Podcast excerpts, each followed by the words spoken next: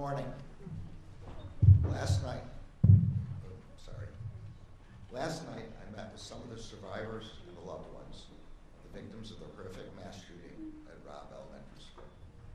I came here to tell them that the United States Department of Justice has finished its critical incident review. In undertaking this review at the request of the then mayor, the Justice Department committed to using our expertise and independence assess the law enforcement response to the shooting and provide guidance moving forward. As I told families and survivors last night, the department's review concluded that a series of major failures, failures of leadership, in tactics, in communications, in training, and in preparedness, were made by law enforcement leaders and others responding to the mass shooting at Robb Elementary. As a result, 33 students and three of their teachers, many of whom had been shot, were trapped in a room with an active shooter for over an hour as law enforcement officials remained outside. I also told the families and survivors how deeply sorry I am for the losses they suffered that day and for the losses they have suffered every day since. I told them that the priority for the Justice Department in preparing this report has been to honor the memories of those who were taken from them. And I told the families gathered last night what I hope is clear among the hundreds of pages and thousands of details in this report. Their loved ones deserve better. The law enforcement response at Robb Elementary School on May 24, 2022, and in the hours and days after, was a failure that should not have happened. We hope to honor the victims and the survivors by working together to try to prevent anything like this from ever happening again, here or anywhere. I'm now going to turn to the key observations and recommendations of the report. On May 24, 2022, at 11:33 a.m., an active shooter wearing body armor and equipped with a high-power AR-15 rifle entered Robb Elementary School and began shooting into classrooms 111 and 112, which shared a connecting door. Within minutes, 11 law enforcement officers from the Uvalde Consolidated Independent School District and the Uvalde Police Department arrived inside the school. Hearing continued gunfire, five officers immediately advanced toward classrooms 111 and 112. Within seconds, shots were fired from inside the classroom. Shrapnel hit two officers, and all responders retreated to cover. A single officer then made additional attempts to approach the classrooms, but after 11:40 a.m., no more attempts to enter the rooms were made until 12:48 p.m., more than an hour later. As a consequence of failed leadership, training, and policies, injured and scared students and teachers remained trapped with the subject in the classrooms, waiting to be rescued. Survivors later shared that they heard officers gathered outside the classrooms while they waited. The victims trapped in classroom 111 and 112 were waiting to be rescued at 11:44 a.m., approximately 10 minutes after officers first arrived, when the subject fired another shot inside the classrooms. They were still waiting at 11:56 a.m when an officer on the scene told law enforcement leaders that his wife, a teacher, was inside room 111 and 112 and had been shot. They were still waiting as broadcasts went out on officer radios that a student trapped inside rooms 111 and had called 911 at 12:10 p.m. to say that the officer was in a, that the student was in a room full of victims that student stayed on the phone with 911, 911 for 16 minutes. The victims were still waiting to be rescued when the subject fired four more shots inside the classrooms at 12:21 p.m. 49 minutes after officers arrived on the scene. And they were still waiting for another 27 minutes after that until finally officers entered the classroom and killed the subject. As the victims were trapped and waiting for help, many of their families were waiting outside the school, growing increasingly concerned about why law enforcement had not taken action to rescue their loved ones. Law enforcement officers from different agencies who had self deployed to the scene in overwhelming numbers were themselves waiting for leadership decisions about how to proceed. Many officers reported that they did not know who, if anyone, was in charge, what they should do, or the status of the incident. Some officers were confused about why there was no attempt to confront the active shooter and rescue the children. Some officers believed the subject had already been killed or that law enforcement was in the room with the shooter. 75 minutes after the first officers arrived on scene, officers finally entered room 111.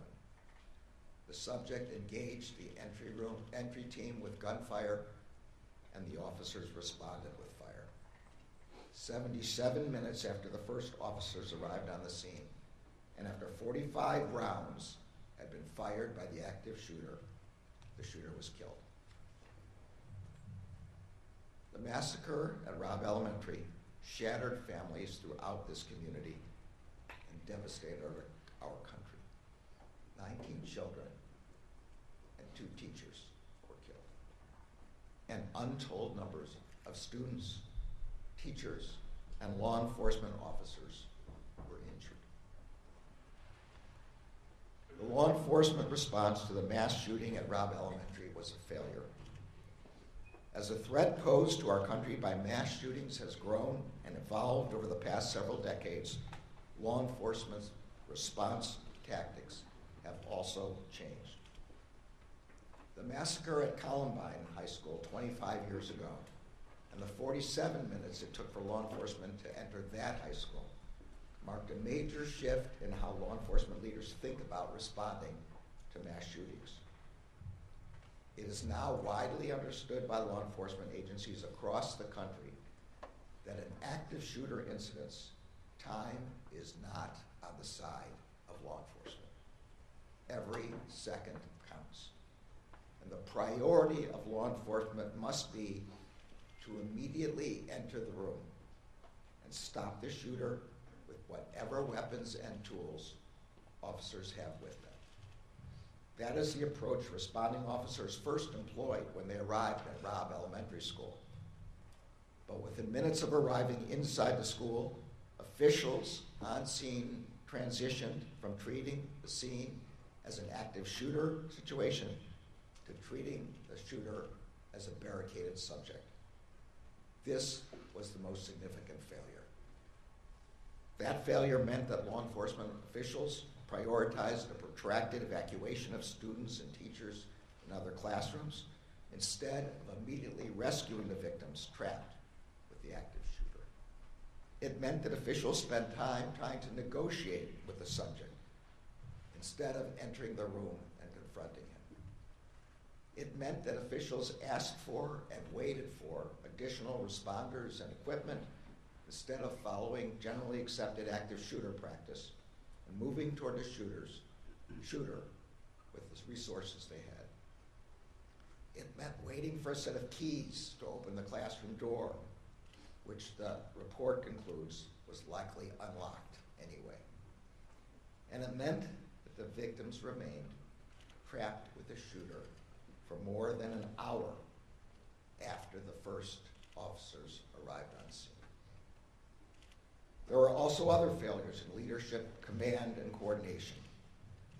None of the law enforcement leaders at the scene established an incident command structure to provide timely direction, control, and coordination among the enormous number of responders who arrived on scene. This lack of a command structure, exacerbated by communication difficulties, contributed to confusion among responders about who was in charge and how they could help. These failures may also have been influenced by policy and training deficiencies at responding law enforcement agencies. Some lacked any active shooter training at all. Some had inappropriate training, some lacked critical incident response training, and the vast majority had never trained together with different agencies. As Associate Attorney General Vanita Gupta will discuss in further detail, chaos and confusion that defined the law enforcement response while the shooter remained a threat also defined the aftermath of the shooting. For example, surviving victims, some with bullet wounds and other injuries, were put on buses without being brought to the attention of medics. Some families were told that their family members had survived when they had not. And victims, families, and community members struggled receive timely and accurate information about what had occurred at Robb Elementary. The Justice Department's objective in preparing this report was threefold. First, to honor the victims, the survivors, and their loved ones. Second, to provide a clear and independent accounting of the law enforcement response to the horrific attack that devastated this community. And third, to provide law enforcement agencies and communities across the country with analysis and recommendations about how what happened in Uvalde should inform efforts to prepare themselves for and respond to mass shootings. Policing is a noble profession. It is also a hard one. It requires training and constant education about evolving threats. The report includes widely accepted recommendations that have been adopted by law enforcement agencies across the country about how to prepare for and respond to active shooter situations. Before an active shooter incident occurs, law enforcement agencies have a responsibility to ensure that their leaders and all their officers are trained to focus on rapid response. Trained that the first officers on the scene must focus on eliminating the threat protecting the victims most in danger. Law enforcement officers responding to an active shooter must be prepared to take charge, to establish a unified command, and to facilitate, communications, operational coordination, and allocation and delivery of resources. They must continually assess and adjust as the incident evolves. And in the aftermath of a mass shooting, law enforcement and government agencies must provide the public with a sense of trust and confidence by communicating openly, clearly, and compassionately during a time in which many are learning the most devastating news that any human being can receive. The victims and survivors of the mass shooting at Robb Elementary on May 24th, 2022 deserve better. First and foremost, the 19 children and their two teachers who were stolen from their loved ones should be here today. They never have, should have been targeted by a mass shooter. We must never forget the shooter's heinous act that day. And the victims and survivors should never have been trapped with that shooter for more than an hour as they waited for their rescue. The families of the victims and survivors deserve more than incomplete, inaccurate, and conflicting communications about the status of their loved ones. This community deserves more than in misinformation from officials during and after the attack. Responding officers here in Uvalde, who also lo- lost loved ones and who still bear the emotional scars of that day, deserve the kind of leadership and training that would have prepared them to do the work that was required. Our children deserve better than to grow up in a country where an 18 year old has easy access to a weapon that belongs on the battlefield, not in a classroom. And communities across the country and the law enforcement officers who protect them deserve better than to be forced to respond to one horrific mass shooting after another. But that is the terrible reality that we face. And so it is a reality that every law enforcement agency in every community across the country must be prepared for. No community and no law enforcement agency should have to face that threat alone.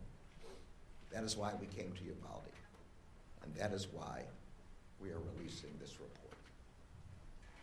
The Justice Department remains committed to working in partnership with communities across the country and with the law enforcement agencies working to protect those communities every day. In particular, we stand ready to help communities and agencies prepare to respond to a terrible incident like the one that occurred here. We have concluded the department's review, but we know that the work of healing here in Uvalde is only beginning. we are humbled and grateful to stand with this community as you remember and honor your loved ones. I will now turn the podium over to Associate Attorney General Vanita Gupta. Her leadership has been key to the department's efforts to conduct an independent, fair, and comprehensive review of the horrific mass shooting of May 24th and its aftermath.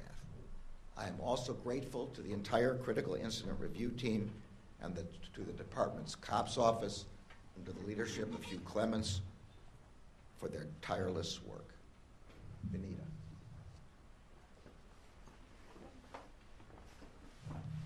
Thank you, Mr. Attorney General. It is hard to look at the truth that the law enforcement response on May 24th was an unimaginable failure and that a lack of action by adults failed to protect children and their teachers. But we cannot look away from what happened here. We cannot look away from these children, and we cannot look away from what happened in Uvalde. On May 24th, 2022, this community lost 19 beloved children and two cherished teachers at Robb Elementary School. In the days and weeks following, this community also lost a sense of faith and trust in their own neighbors and institutions as they tried to make sense of what happened on the 24th and were unable to get the answers they needed. During that time, the then mayor of Uvalde called me to ask the Justice Department to conduct an independent review of what had happened and what went wrong on May 24th and in the days that followed. Shortly after, the Justice Department began its review. The Attorney General just gave a sense of the detailed timeline that we have laid out and the cascading failures that occurred over the course of 77 minutes between when law enforcement arrived on the scene and when they finally entered the classroom. But we also know the pain and the failures and missteps did not end when law enforcement finally entered the classrooms and rescued the survivors. It continued at minute 78 when it became clear that because there was no leader, there was no plan to triage the 35 victims in classrooms 111 and 112, many of whom had been shot. Victims were moved away without precautions. Without appropriate precautions, victims who had already passed away were taken to the hospital in ambulances, while children with bullet wounds were put on school buses without any medical attention. In the commotion, one adult victim was placed on a walkway on the ground outside to be attended to. She died there. The reunification and notification process for families was similarly chaotic, and as some of the families described, truly deeply painful. During and after the 77 minutes, families and survivors received unclear and sometimes conflicting information about where to go to reunite with their loved ones. Many family members waited at the school for hours without status updates, not knowing where their children were, if they were safe or hurt, or even alive. Families searching desperately for their loved ones were sent to different places all across town the high school, the civic center, the hospital. Some of these details are gut wrenching. Families hearing about the need for autopsy results as the first indications that their loved ones may not have survived. At one point, hours after the shooting, an official incorrectly told families waiting for their children at the Civic Center that an additional bus of survivors was coming. It did not. Inaccurate and inconsistent public communications, including social media posts and press conferences, only made things worse. At 12:06 p.m., law enforcement posted on Facebook reassuring parents that quote students and staff are safe in the buildings close quote. That false reassurance was never corrected. An hour later, law enforcement inaccurately posted on social media that the shooter was in custody. That post, too, was never corrected. Both impromptu and scheduled news conferences and media engagements contained inaccurate, incomplete, and at times conflicting information. Mirroring the failures of the law enforcement response, state and local agencies failed to coordinate, leading to inaccurate and incomplete information being provided to anxious family and community members and the public. We also know the pain following a tragedy like this endures, and that the support this community needs has often been missing. And we cannot talk about what happened at Robb Elementary School without reckoning with the fact that this tragedy took place somewhere all children should feel supported and cared for and safe.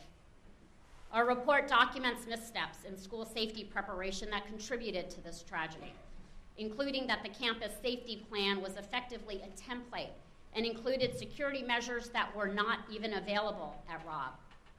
that there was a culture of complacency around locked door policies with interior and exterior doors routinely left unlocked, and that confusion over where to find master, a master key to unlock classroom doors contributed to the significant delay in entering classrooms 111 and 112.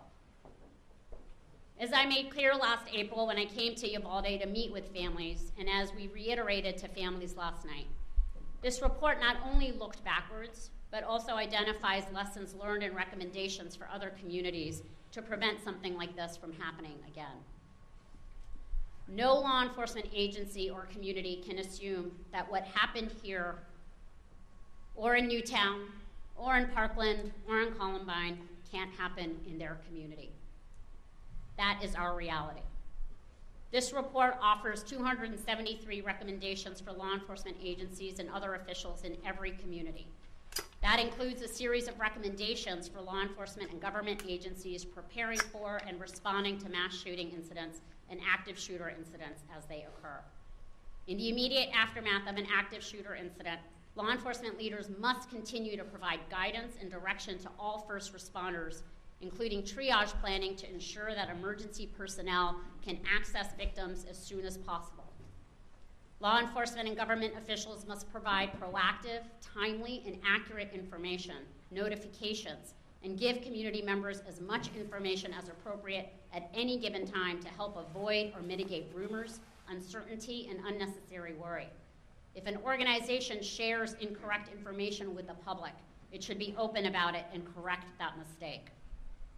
In the days, weeks, and years after a devastating attack, survivors, the family members of victims, community members, law enforcement, and other first responders, and their families should continue to be offered both immediate and ongoing trauma support. The Justice Department remains committed to the Uvalde community.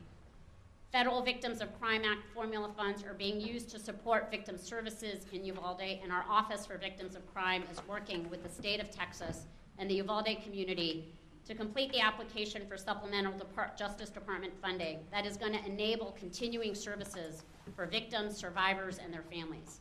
And through our COPS office, the department has also awarded the local school district substantial funding over the past two years through our school violence prevention program to help this community continue to improve school safety and security. Before we started this review, we consulted with the International Association of Chiefs of Police to build out a team of experts including several law enforcement leaders who have ably led their communities through mass violence events. I am grateful to those leaders who lent their expertise to us and to our COPS office team for their immense dedication and commitment. Together, the review team's work included reviewing more than 14,000 pieces of data and documentation, including policies and procedures, training logs, body camera and closed circuit television footage, photographs, and more. They made nine visits to Uvalde for a total of 54 days in this community. They conducted more than 260 interviews of individuals from more than 30 organizations and agencies, including responding law enforcement and survivors, family members, victim services providers, and school and hospital staff. They travel throughout the country to review generally accepted practices and contemporary active shooter training courses. Other organizations and news outlets have documented parts of what happened on this horrific day. But all of this work has led to a Justice Department report that is both the most detailed and broadest in scope, looking beyond the immediate incident to include the communications, victim services, and school safety aspects of this tragedy, as well as the post incident response and investigation and pre incident planning and preparation. The public demands a lot from law enforcement, and we often take their service for granted. Every day, police officers run towards danger to keep people safe. In Uvalde on May 24th, 2022, that did not happen until far too late. Uvalde is a community that is healing, and getting clear on the facts is part of healing. So, too, are the beautiful, powerful murals all over the city commemorating each child and teacher killed on May 24th. And so, too, is enacting change in policies and practices to help make sure these failures do not happen again. While it took time for the Justice Department to examine the facts and put this report together, our commitment to the Uvalde community does not end here. Through available funding, resources, victim services, technical assistance, and training, we will support Uvalde and communities across the country in their efforts to prevent and address violence. Just as we have looked back, we will look forward. We are committed to honoring the memories of the lives of, that were lost here by working to build a future where all of our children, their loved ones, and their teachers can feel cared for, supported, and protected. I will now pass this to Hugh Clements, the director of our COPS office. Good morning, and thank you, Mr. Attorney General and Associate Gupta. I know that nothing can take away the pain suffered by the families, the survivors, and the entire Uvalde community. But I do know that the team at the COPS office has been driven to provide an authoritative accounting of everything that transpired at Robb Elementary on May 24th, as well as the events leading up to it and an examination of what happened afterward. As someone with 38 years of law enforcement experience, and 12 of those as chief of the Providence Police Department, I know the importance of having the right policies in place, the right training, and the right partnerships, especially law enforcement partnerships with schools, communities, and other agencies and first responders. This report stresses the importance of those working relationships and how invaluable they are especially when there's a critical incident. Of course, no one ever thinks something like this is going to happen in their community until it does, which is why the recommendations we provide in this report are so critically important. Unfortunately, the review of the mass shooting at Robb Elementary School is not the first critical incident review that the COPS office has conducted. But having done this before, we know the value of the information provided.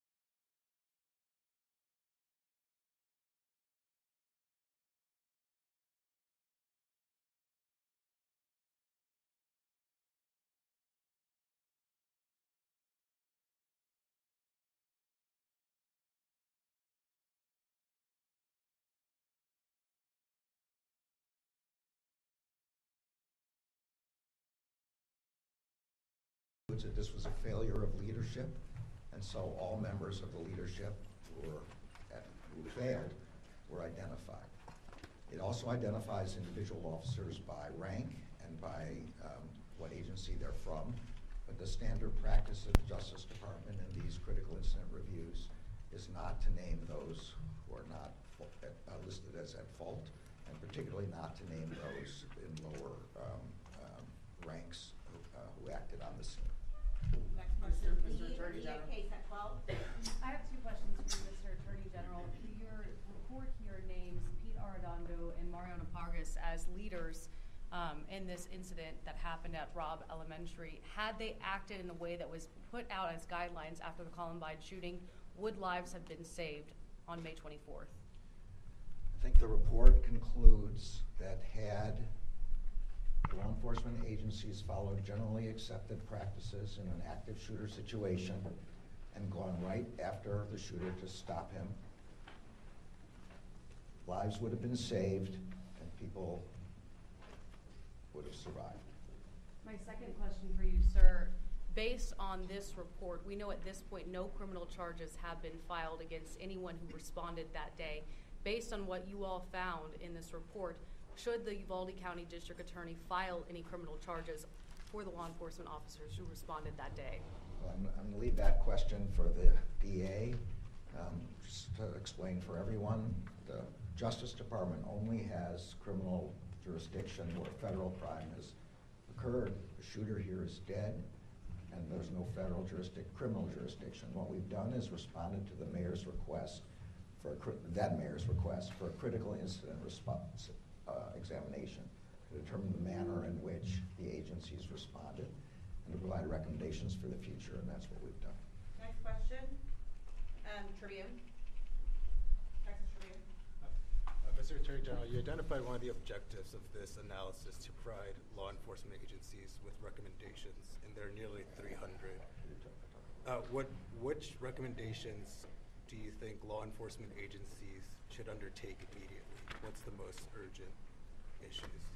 So I, I, the most significant failure, and therefore the most significant uh, urgent uh, thing for VA, for law enforcement to do, is active shooter training, which provides that when an active shooter is in a building or, or anywhere else, the first priority is to stop that shooter and to remove people who are immediately uh, endangered by that shooter.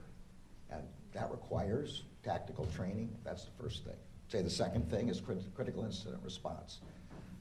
Establishing who's going to be the on-site commander, making clear to all other agencies that that person will be the on-site commander. That again requires training and practice and response. Quick follow-up to uh, that. one more and then last. Should joint training be mandated across the country? I'm not sure what the word mandated here uh, means. I think it's absolutely necessary that in uh, any, any circumstance where there's going to be more than one agency responding, and that's going to be in any school situation, all the possible agencies should train together uh, in order to establish uh, lines of communication, uh, command structure, and uh, communications structure in particular. Here, here radios were not interactive. People did not have a way to talk to each other um, uh, and make sure that everybody's following the same strategy. Um, last question, Uvalde Leader-News. Attorney General, some have suggested that our police response was typical for a mass shooting, in fact, even better than in many cases. And they used the Pulse nightclub event as a comparison. It took three hours to go in and put down that killer, and there were phone calls back and forth. How do you speak to that? So actually, I'll let uh, Hugh talk about specifically about the Pulse nightclub, but I will say that what I've described and what the report describes is clearly the generally accepted response um, to an active shooter. This is, we did a survey across the country, and the uh, experts who were involved in this examination are experts in exactly this subject of active shooter. And uh, there's no doubt that the standard practice is the one I've described. And I'm going to let Hugh uh, answer that specific question. I would say honestly, I don't know if that's entirely true. Uh, I will tell you this report is comprehensive, it's extensive. I urge you all to read it, uh, the executive sar- summary, all hundreds of pages. I will say there was a epic, a complete lack of leadership, unity of command. There was no incident command set up. That's not the case with uh, the Pulse nightclub. And uh, so i- in this particular one, in comparison, that is not entirely true. And uh, the response was a failure of leadership.